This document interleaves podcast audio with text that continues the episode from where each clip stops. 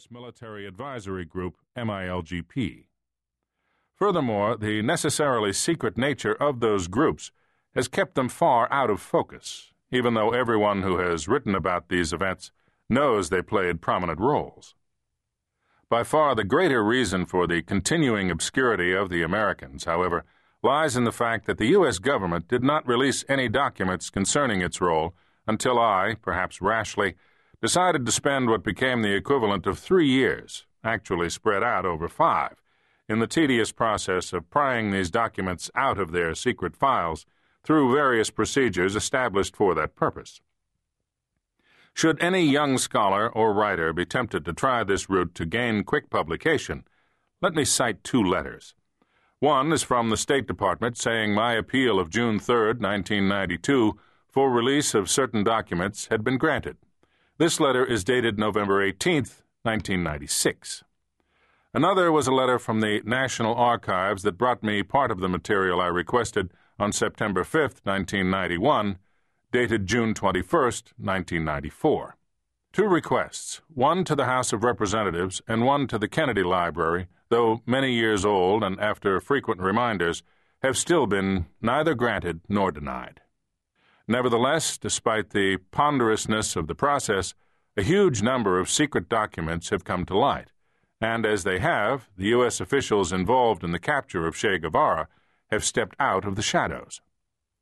Within our story of the struggle with Guevara in Bolivia lies a sub theme about the role of diplomatic establishments, notably embassies and consulates.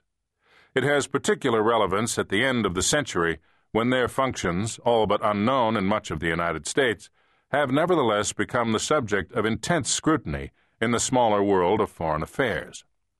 Furthermore, with the end of the Cold War, the foreign affairs community, Congress, the executive branch, the press, universities, and think tanks, among others, has also begun to question seriously the role of intelligence in U.S. foreign relations, especially the part played by the CIA. The U.S. government's interaction with revolutionary Cuba, including its response to Guevara in Bolivia, provides some useful, if far from conclusive, data for this debate also. I will return to that subject at the end of the narrative. Many people and a number of institutions have given me invaluable help in writing this book, although none bear responsibility for its content. I am especially thankful to Clare Hall, Cambridge, where, as a life member, I can return at will. Consequently, I spent two summers there writing much of the text. I am also grateful to the Institute for the Study of Diplomacy at Georgetown University, where I spent approximately 18 months working on several projects, including this book.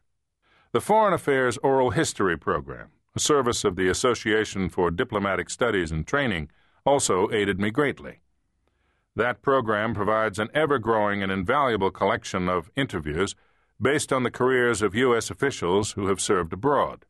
I am very much indebted to Senator David L. Boren and Congressman Dave McCurdy, then chairman of the Senate and House Select Committees on Intelligence, respectively, and to Senator Sam Nunn and the late Congressman Les Aspin, then chairman of the Senate and House Armed Services Committees, respectively.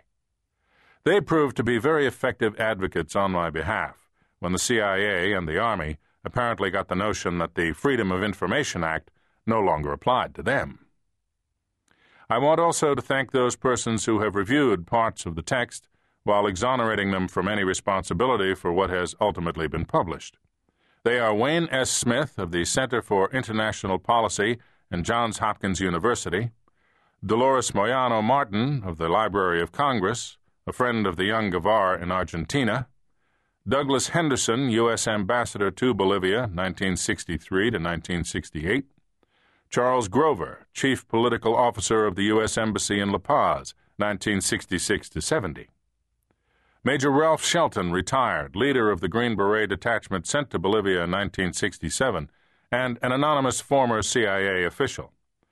All have also provided me with interviews and information about materials and sources.